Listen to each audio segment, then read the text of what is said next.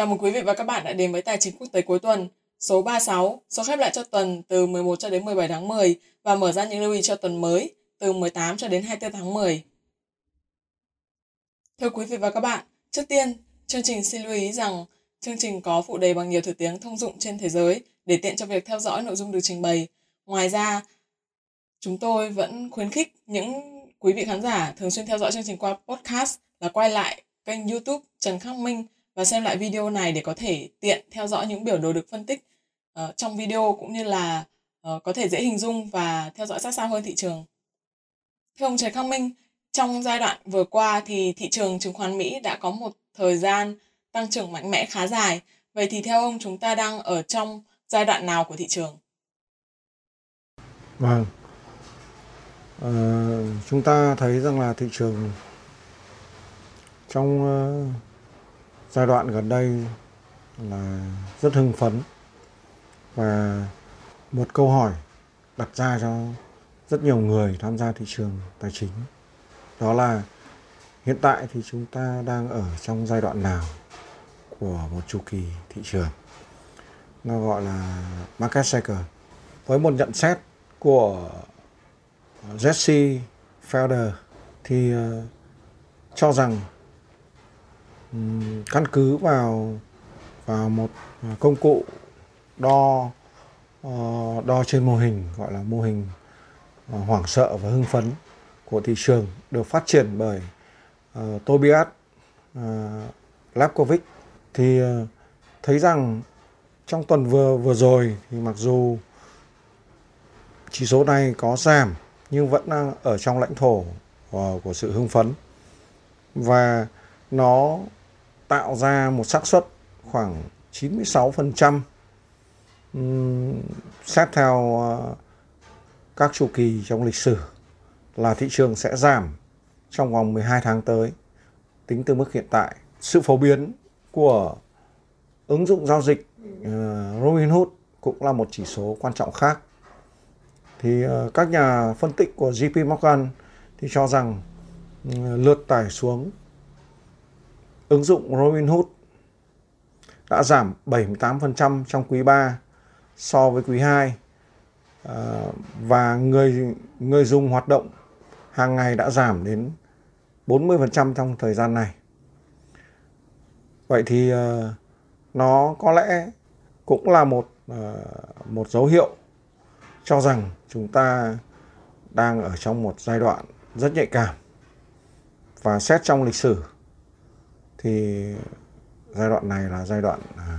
đạt đỉnh của thị trường. Thì ờ, thực tế là sự quan tâm đến giao dịch trong ngày đang giảm mạnh. Trái ngược trực tiếp với thực tế là sự quan tâm đến việc tìm kiếm sự trợ giúp cho vấn đề gọi là đánh bạc online gọi là nghiện cờ bạc. À, tờ Financial Times thì báo cáo rằng là hội đồng điều hành cờ bạc bắt buộc của New Jersey cho biết à, đường dây trợ giúp của nhóm đã nhận được mức tăng gần 50% các cuộc gọi liên quan đến giao dịch trong ngày kể từ khi bắt đầu đại dịch.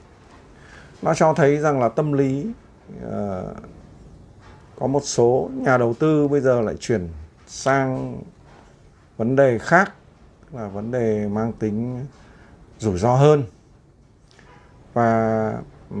có lẽ những người hưởng lợi như là lớn nhất trong giai đoạn này thì là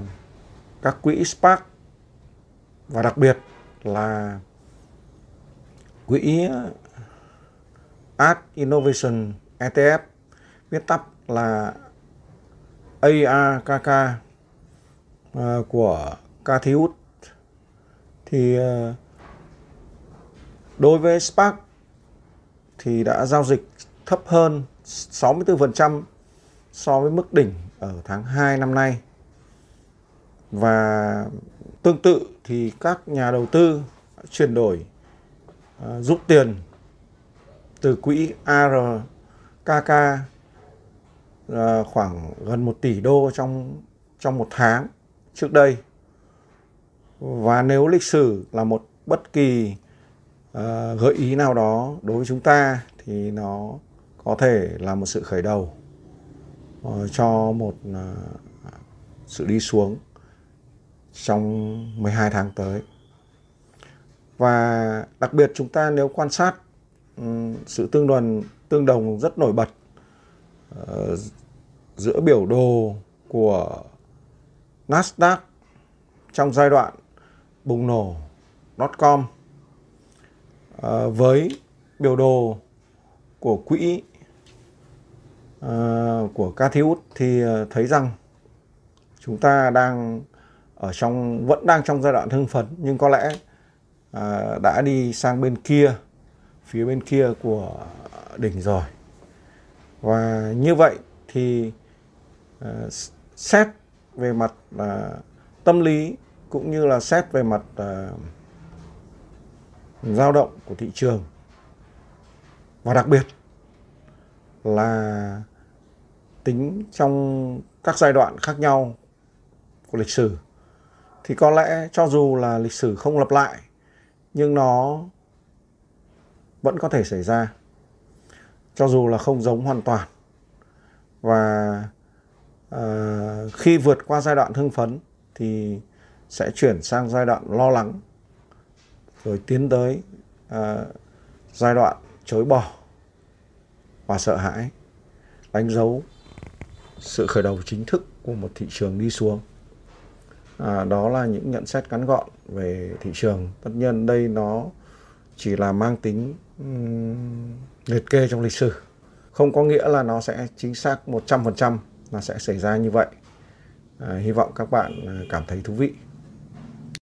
Đối với các thị trường mà chúng ta thường hay theo dõi như thị trường tiền mã hóa cryptocurrency, thị trường tiền tệ Euro USD, Yên Nhật USD, thị trường hàng hóa như vàng, dầu thô vân vân, ông có nhận xét như thế nào về các diễn biến cũng như là tình hình trên các thị trường này ạ? Vâng, chúng ta đi vào phần phân tích các thị trường cụ thể à, vẫn thường theo dõi. Đầu tiên là chỉ số sức mạnh đồng đô la Mỹ DXY hay còn gọi là USD Index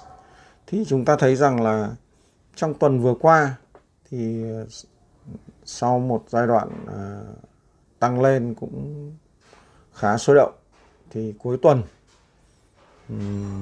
sau các số liệu CPI và PPI uh, ờ, của Mỹ cho thấy rằng là à, mức lạm phát vẫn tăng vọt và à, nó làm cho chỉ số này đi xuống vào hai ngày cuối tuần và trước mắt thì ờ, tôi đánh giá trong ngắn hạn, chỉ số này vẫn có thể ừ, điều chỉnh xuống tiếp. Tuy nhiên là ờ, xu hướng chung thì ờ, vẫn là đi lên. Và trong tình huống ừ, mọi sự điều chỉnh của chỉ số này vẫn vững ở phía trên mức 93.51 thì nó vẫn ừ, ngầm chỉ báo rằng chỉ số này vẫn có thể tiếp tục tăng trưởng lên khu vực 94.5 cho đến 94.8 trong ngắn hạn. Và tất nhiên ảnh hưởng của chỉ số DXY à, sẽ ảnh hưởng trực tiếp đến cặp tiền euro đô la Mỹ. Chúng ta thấy trong à, ngắn hạn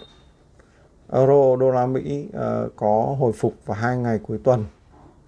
Ờ, ngược chiều với cả chỉ số đồng đô la Mỹ. À, nhưng xét về mặt à, dài hạn hơn thì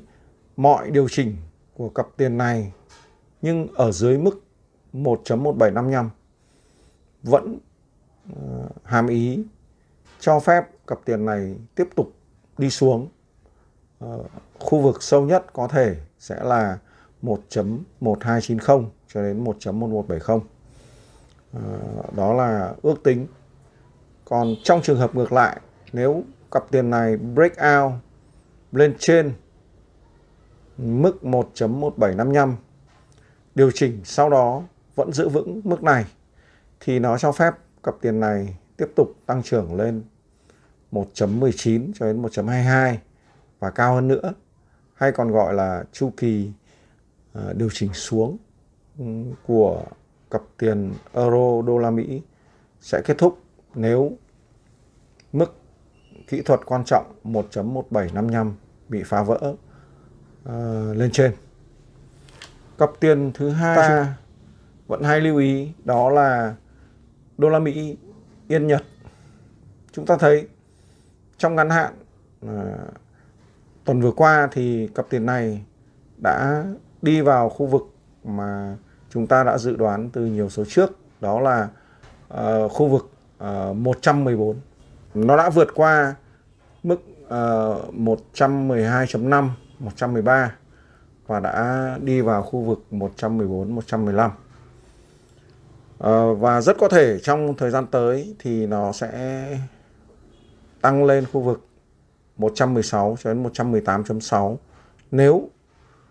uh, mức kỹ thuật 114.55 bị phá vỡ lên phía trên. Ờ, và ngược lại, nếu mức 112.3 bị bẻ gãy thì nó có thể điều chỉnh uh, trở lại về khu vực 110.8 cho đến 109. Uh, ờ, đó là cặp tiền đô la Mỹ Yên Nhật.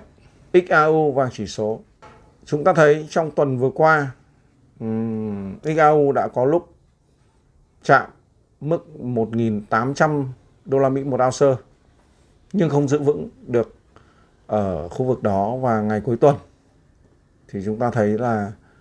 à, vàng đã xuống khá mạnh. À, đóng cửa ở sấp xỉ à, 1767 1768 đô la Mỹ một ounce. Như vậy đánh giá ngắn hạn trước mắt, nếu nó có thể break out lên trên mức 1800 1803 thì nó có thể tiếp tục tăng trưởng lên khu vực 1835, 1858, 1870 thậm chí là cao hơn. Ví dụ là à, 1915 hoặc cao hơn nữa. Nhưng cũng trong ngắn hạn mức 1749 đô la Mỹ một ounce không được giữ vững và bị bẻ gãy thì vàng có thể đi xuống trở lại khu vực uh, 1.721 đô la Mỹ một ounce à, đến 1.681 đô la Mỹ một ounce thậm chí là 1.676 đô la Mỹ một ounce. Như vậy uh, mặc dù tâm lý thị trường đã bắt đầu lưu ý đến vấn đề lạm phát tăng mạnh thì chúng ta thấy rằng là vàng là một loại hàng hóa để phòng hộ khi ờ, có lạm phát lớn cũng không phải là tăng quá nhanh và à, có thể à, trong ngắn hạn vàng chưa chắc đã vượt qua hẳn được mức 1.800 dầu lửa à, chuẩn WTI chúng ta thấy à, cơn khủng hoảng dầu lửa à, trên toàn cầu vẫn đang rất gay gắt và trong tuần vừa qua thì chúng ta thấy rằng là dầu thô đã đi vào sát mức ờ, uh, 82 như vậy khu vực 82 đô đến 82 đô 5 một thùng đã đạt được. Trước mắt là chúng ta có thể uh, thấy rằng là dầu thô vẫn còn có khả năng tăng tiếp lên khu vực 85 cho đến 90 đô la Mỹ một thùng. Tuy nhiên trong khu vực này à, tính từ bây giờ, tính từ giai đoạn này thì bất cứ lúc nào giá dầu thô cũng có thể điều chỉnh đi xuống. Tất nhiên đây chỉ là điều chỉnh thôi bởi vì à, xét về mặt trung hạn có lẽ là chu kỳ đi lên của dầu thô à, vẫn chưa kết thúc. Và cuối cùng chúng ta quan sát sang à, thị trường à, tiền mã hóa thì một tin tức cuối tuần được thông báo rằng Ủy ban chứng khoán quốc gia Mỹ SEC đã chấp thuận về mặt nguyên tắc cho phép các quỹ à, ETF future của Bitcoin cũng như là một số đồng tiền mã hóa lớn khác được phép hoạt động, được phép thành lập và hoạt động.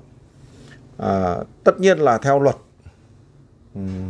chứng khoán của Mỹ và có lẽ là sắp tới chúng ta sẽ được thấy những thay đổi uh, nghiêm ngặt hơn về mặt uh, luật lệ giao dịch của loại hàng hóa đặc biệt này. À, trong tuần vừa qua thì chúng ta thấy là chỉ số uh, Crypto Major Index đã chớm vượt qua được ừ, trendline đi xuống ờ, và có xu hướng ờ, tăng lên khu vực 270 275 như số trước tôi đã đánh giá. Đặc biệt lưu ý là giá Bitcoin hiện nay đã sấp xỉ ở 61.800 cho đến 62.000 một bit thì ờ, có thể có thể thôi, không chắc chắn là do tác động của uh, tin mà ủy ban chứng khoán quốc gia Mỹ cho phép hoạt động uh, các quỹ future ETF thì uh, làm cho thị trường phấn khích mua vào. Tuy nhiên là hết sức thận trọng bởi vì cũng chính lúc thị trường phấn khích nhất thông thường thì lại là điều chỉnh đi xuống hay còn gọi là chốt lời. À, động tác sốt lời có thể xảy ra bất cứ lúc nào. À, hẹn gặp lại các bạn vào số tiếp theo. Và ngày mai sẽ là một ngày khác. Vâng, xin cảm ơn ông Trần Khắc Minh đã chia sẻ những đánh giá cũng như những phân tích cùng các quý vị khán giả. Thưa quý vị và các bạn, chúng tôi vẫn tiếp tục nhận những câu hỏi, những thắc mắc của quý vị và các bạn gửi đến chương trình qua email trần khắc minh tcqt gmail com hoặc quý vị và các bạn có thể trực tiếp hỏi hoặc là comment uh, hoặc là gửi tin nhắn vào fanpage Facebook Trần Khắc Minh. Ngoài ra đối với các quý vị khán giả theo dõi chương trình qua các kênh podcast và đặc biệt là Spotify, chúng tôi luôn luôn có một mục dành cho quý vị để có thể gửi những uh, câu hỏi trực tiếp thông qua Spotify đến cho chương trình. Các bạn hãy cùng chú ý đón xem và cùng quay trở lại chương trình vào thứ hai tuần sau để chúng ta cùng tiếp tục phân tích